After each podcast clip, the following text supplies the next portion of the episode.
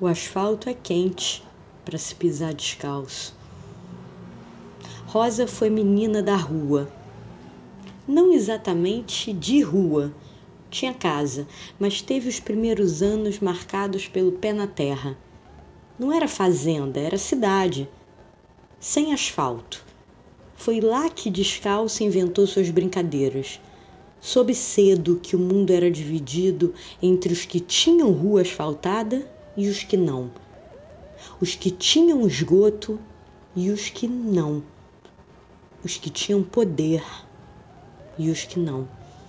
Mas sonho não tem nada a ver com isso, nem coragem. Crescida, tinha certeza de uma coisa: queria o que nunca teve, ia atrás disso.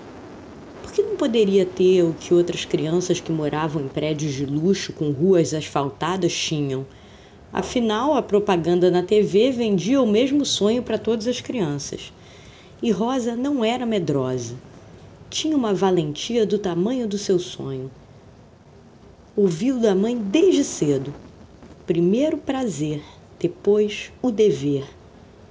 Foi com essa frase que quis a vida. Nunca se contentou com seu pedaço de pizza, queria mais, queria outro. Na propaganda a pizza parecia inteira e com guaraná.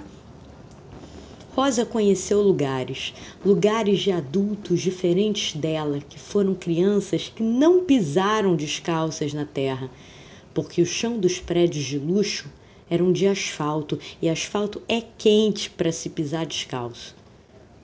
Adultos que não tinham em suas memórias inventar brincadeiras na terra, sujar seus pés, ouvir barulhos de árvore, pegar as frutas no pé. Tudo vinha pronto: brinquedo, suco, tênis. Rosa, quando passou na rua de luxo, não teve dúvida. Sabia da quentura, mas tirou os sapatos para conhecer onde pisava.